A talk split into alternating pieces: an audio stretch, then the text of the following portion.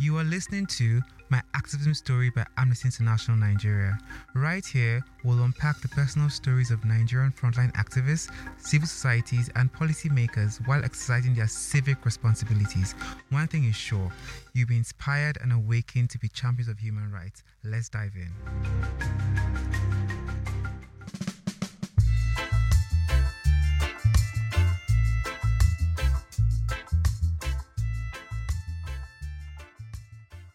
Guest today is Maryam Awaisu, a writer and an activist who has been advocating for women's rights in the Arewa region. In this podcast episode, It Could Be You, she beams light on the challenges of advocating for women's rights in a conservative society and the backlash she has received from those who believe that speaking out about sexual assault and harassment is immoral.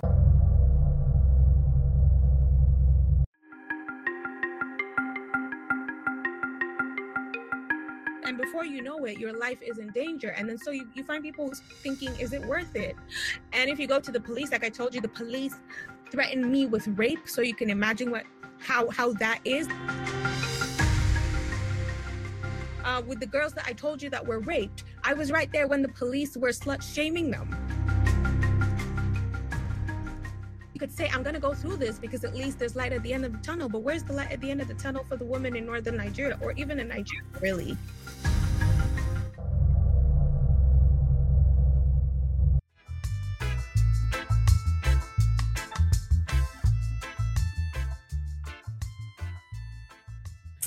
So Maryam, I would just um, like you to tell us about the Arewa, Arewa Me Too movement and why this mattered to you. Yes. Um. So, and I would say it would it would matter because I'm a woman. I was born in the northern Nigeria. Arewa means north in Hausa. So that's the simple reason it would matter to me, you know, from from when I was a child, I grew up there. I saw things that didn't make sense to me. I saw the things that women had to do, you know, bend themselves, twist themselves, shrink themselves, and it never made sense to me. And men didn't have to do that. And this rubbish, you know, we saw in the homes, we saw in public, and it seemed to be fine with everybody. Um, but you know, the height of it, the height of this oppression is, you know, the sexual kind, where in the North, men have found a way to get away with it.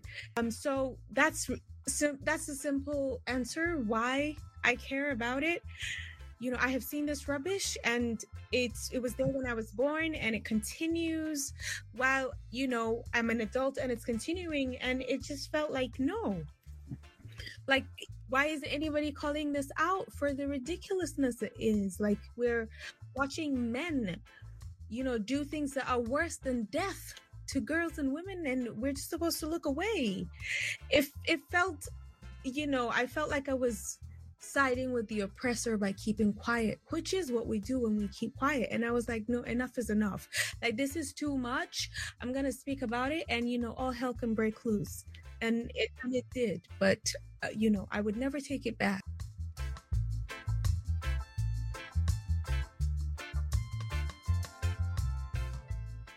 You said something about everybody has to get involved that you keeping quiet means that you're siding with your oppressor wow that's really a punchline.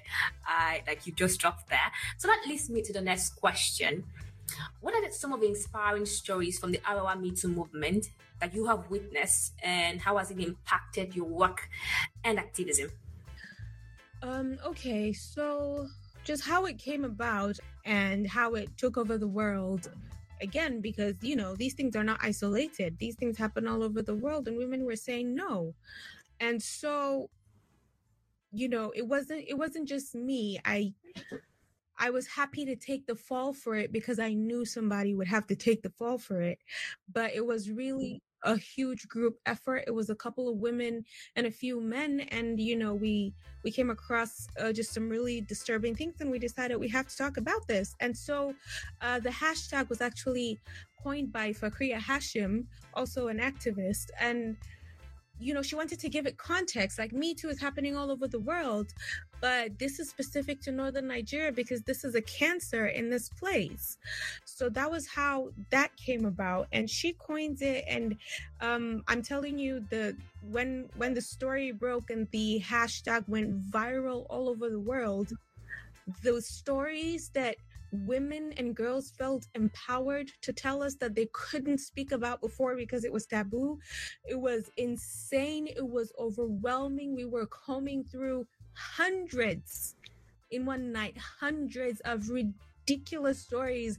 And the most heartbreaking thing was that these stories were things that we knew. In the in the tiny group of about 10 people, you know, we started having our own Me Too moment because we are sharing the stories and we were like, well, you know what? Who else did this happen to? And all of the women raised our hands. And it was so heartbreaking, but there were so many stories. I can't I don't know if I could tell you that any really stood out because there were so many and it was just so humbling but heartbreaking to know that so many women had these stories and they didn't feel like they had the courage to share it and they didn't want the the pushback. But all of a sudden one hashtag and they were just letting it pour and you you could see the the the continuing effects till today.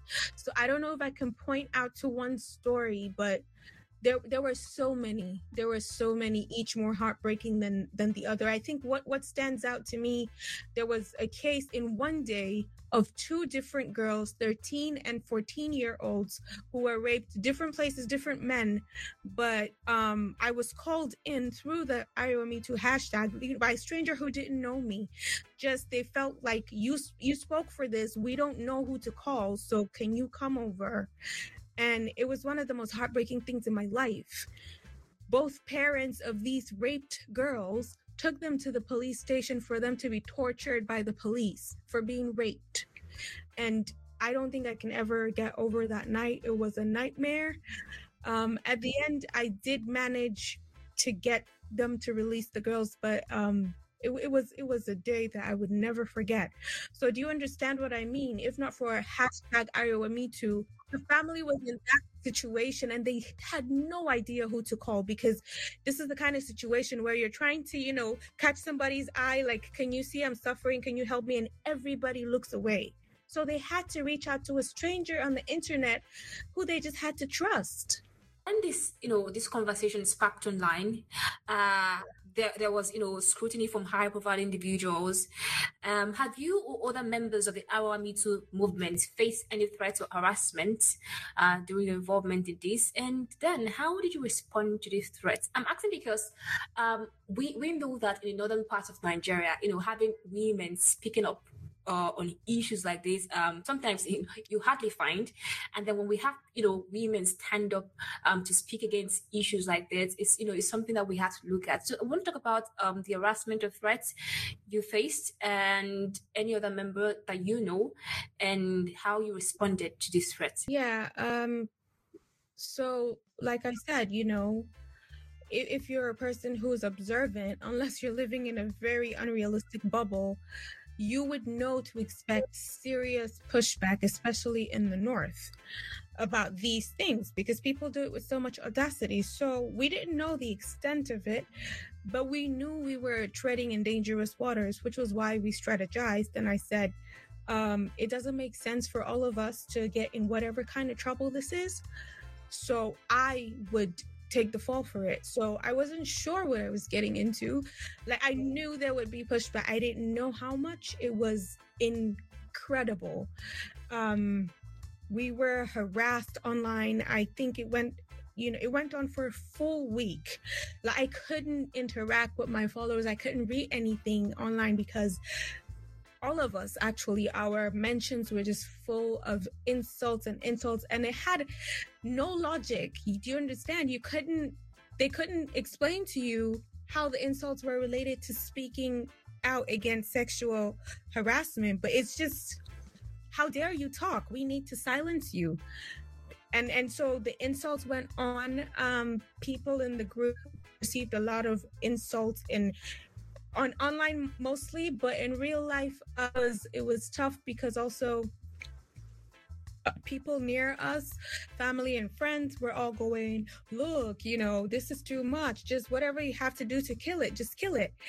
And this is exactly what an oppressor counts on. Oppressors have so much audacity because they know the majority of people are cowardly they wouldn't rally behind those who speak and that was exactly what we were facing. Like okay you guys did such a great thing but you know what? Shut it down because this is too much heat. And i remember people telling me you know i i am I am a person with disability so they said look because of your chronic illness you know, you need to, you can't deal with the stress, end it. And I felt like, no, you know, I knew I had the chronic illness when I got myself into it. So again, that there was that pressure. And a lot of people took a step back because their family and friends were concerned. And I wouldn't blame them. Um, but yeah, it was, um, it was, it was cataclysmic, I would say. Uh, I was arrested. Um, know, they they sent the men of the Nigeria police with AK-47s in a truck. There were about seven of them to come to arrest me. You know, like I was the Hulk or something, and I was basically abducted, not really arrested, and taken to another. Uh, another state without informing anybody where I was and who was responsible for me. And on the way, the police threatened me with rape like I'm in the middle of nowhere with armed policemen and they threatened me with rape. They mocked and they said, you know, I had to be a spoiled girl. Like, how, why would you do this? Like, why would you create this trouble for yourself? The conversation was never about the victims. It was never about anything like that. They just tried to mock why I would do that and they threatened to rape me. Um, it took a while. It took a lot of efforts. Uh, thank, thankfully, uh, uh, thanks to the hashtag, it had gone viral. It had garnered a lot of attention and i believe that that was very helpful in you know getting me out of that situation because there was so much scrutiny. Um it's not just a case of me just disappearing but for months for years it went on uh insults threats uh, uh we were linked with lgbtq and if you understand what that means it's a way of just bringing hatred to us because people know that especially in Nigeria, there's so much hate for queer people. So they dug up our tweets and they said, look, this is the proof. These are queer people. They're here to destroy our families and our cultures. And that was it the mob went wild. They wouldn't listen to reason. And the talk was no longer about victims and sexual abuse and speaking out. It was about LGBTQ. And, and if you know how mob action works online, that's literally it. We were threatened with death so many times. We were uh, threatened with lynching. And so it was a very tough time. Uh, but I think, well, we're, we're still standing. You are listening to My Activism Story by Amnesty International Nigeria.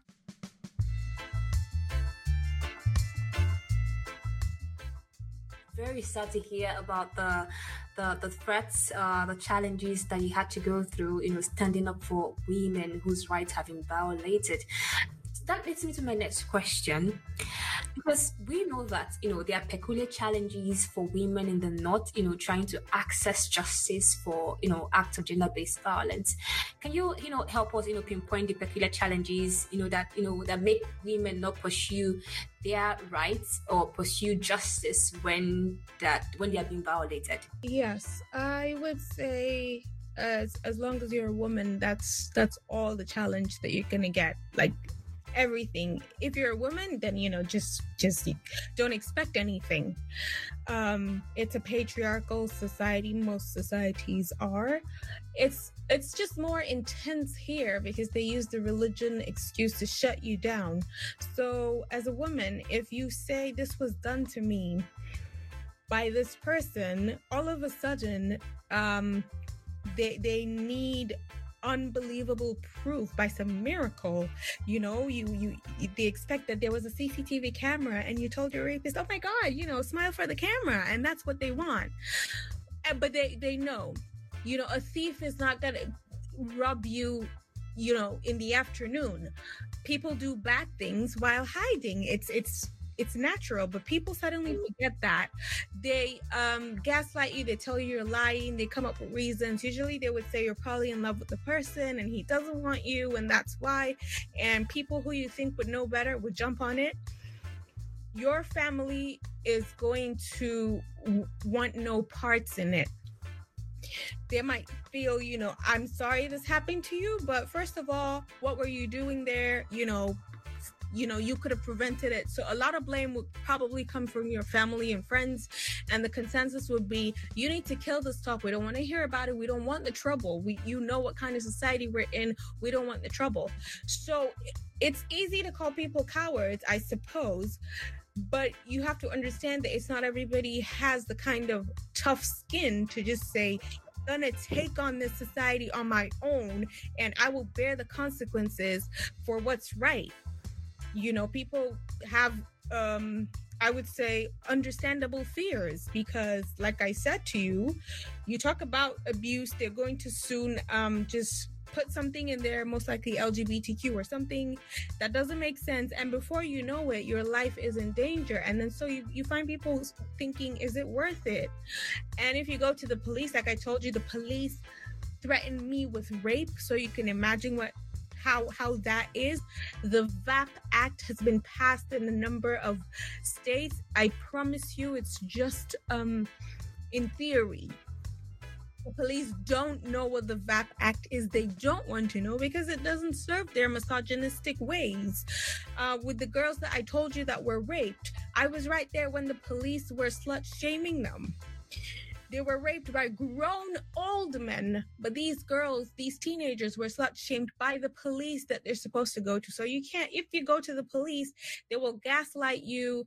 They would slut shame you. If you're not careful, they could rape you in custody because they feel like, well, somebody else has had their way. I might as well which was something I had to warn the parents of those girls about. Um, like you brought them to you didn't you brought them to to their enemies.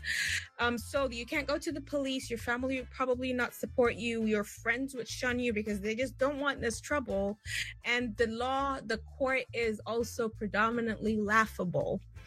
It's almost impossible to prove rape. So and then again the, the courts are also to a large extent misogynistic so it would it would be a complete shit show for your life but you don't even know.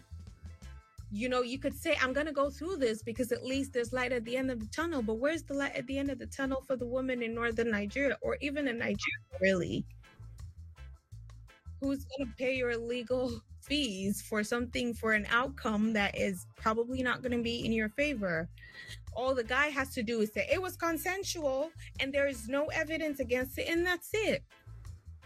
And you would be shunned by society. He would be celebrated. That's exactly what we saw happen. So literally you have nowhere to turn to. You have nowhere to run. You have no recourse. None. Everything and everybody you know almost is against you once that happens. Now we have identified, you have identified the roadblocks, the the obstacles um, to women who are, you know, victims of sexual um, violence.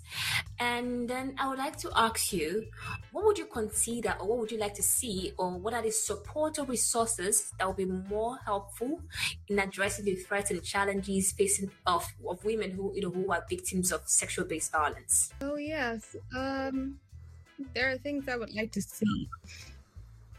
I'm not sure how effective they would be in the long run in a society that's just so inherently, you know, against the woman. But yes, so I would like to see centers where the first thing is you could go there to have a what they call a rape kit where you know you're examined and they take swabs and things like that not that it's always helpful but and don't get me wrong we do have some of those but because at that point I was literally forced to become a first respondent for these things, for you know sexual assault, I got calls at every hour that you can imagine. I had to go to places I'd never been to. These centers also run by women who think unfortunately, despite whatever training they've had, that the girl is always at fault. You have a victim going there for a rape kit and she's being slut shamed. I, I want to not see that. I want the training to be so intensive and the consequences so severe that nobody dares say that to a, a, girl that is already traumatized. But that's not what we have on ground. The centers, you call their numbers, they don't even answer. I would like to see something better. I would like to see more accountability. I would like to see more efficiency. And then you know just in the where else would i say? The police but then the police is I, I i'm not sure. It's a whole ridiculous institution and i'm not sure how overhauling it would work. But I do remember uh, some of the work that we did in that department was thinking of you know playing their game. The police understands money and money alone unfortunately. So maybe there could be a way to incentivize you know prosecuting such cases but with transparency and then the officers involved in that would receive special financial benefits, which would be funded by you know non nonprofit organizations. Uh, we wrote several submissions to that effect. Again, you know, this is in theory. In in practice, there's so many bottlenecks to this. A corrupt, um, a corrupt industry is a corrupt industry it's it's it's very difficult trying to pick somebody and make them the model good apple. So these are what i would like to see. I would i would like to see better ways. I i think it's it's a little too strict what we what we need in the courts to say that okay rape or at least some sort of assault happened it's too strict and i think that was by design to let the perpetrators, which are who are usually men, go scot free. So these are lofty dreams, I know, but I feel like we could start somewhere, but with at least the centers, at least there's a document that said somebody came, you know, on this day, and this is what we saw. But then you have to remember that rape isn't always violent and doesn't have to leave a trace. On a personal note, how do you stay motivated and resilient in the face of challenges and obstacles you've encountered as human rights activists? Uh, to tell you the truth, and there was the time I said, I can't do this, I'm done with this. That it's it's too dark, there's no support, everybody is against me. And you know, I felt like it was taking too much of a toll on my mental health to see these things, to see these real people, I would go home and I couldn't sleep and I had to go to work in the morning and everything I was doing out of for this was out of my pocket and it felt too much and I'm like, you know what, I can't do this anymore. But unfortunately, I'm not sure that I can ever separate myself from any form of activism at any level. I, I suppose it's a nature thing. It doesn't make sense to me to see wrong being done and then I just turn my face away. I try sometimes, but it's it's it's it's my nature. I can't. I need to say something. At least, do you understand what I mean? Um, you don't have to do the most, but and the very least you could do is just say something. Uh, what an oppressor counts on is that silence. All you, if you break that silence as an onlooker, it could be the biggest thing you do for a victim. Do you understand? So I'm not telling people to you know dedicate their resources and time like i do but just say something if you can like do you understand? I it's not a world it doesn't feel like it's a world worth living in if all of us are just going to look away when wrong is being done. So for me that's just my motivating thing like I, I can't do i don't know how to look away. That would feel so dishonest to who i am and what i stand for. You said you can't look away. Now uh, is that advice would you also want to give to others who are working to promote you know, social justice and human rights in challenging environments? I would like to say that, but sometimes, like I said, it could be idealistic because even for me, there was a time it felt like this is too much. We just need to know that we cannot give from empty cups. So if it's draining you, if it's affecting your mental health, please take a break, take a step back only deal with what you feel you can, but what you can deal with is relative. It could just be saying, hey, you know, stop that. Hey, that's wrong when someone is groping someone. It, it could be that easy. So I, I cannot give a universal thing and say, you need to do this, you need to do that. Do what you're capable of, do what you can sustain, do what's not going to also kill you.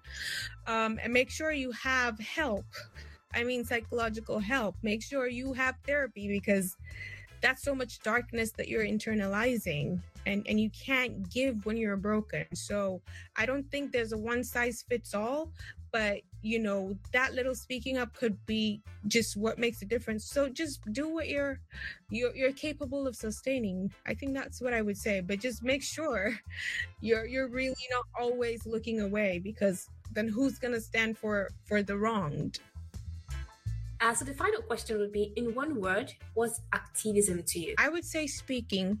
It seems so basic but literally it's the beginning of activism. Speak speaking speak out say something. Don't be among the crowd. Don't be the supporter of the oppressor with your silence. Like silence is so powerful for oppressors. All you have to do is break it speak. That is activism.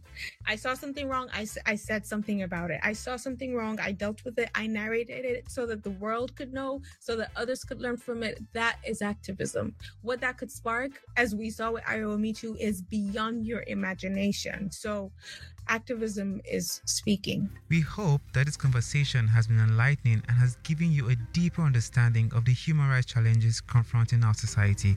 We firmly believe that safeguarding and advancing human rights is pivotal in building a fair and equitable community, and we urge you to get involved and join the movement by becoming a supporter. To start, send us a WhatsApp at plus 234 That is plus 234 9085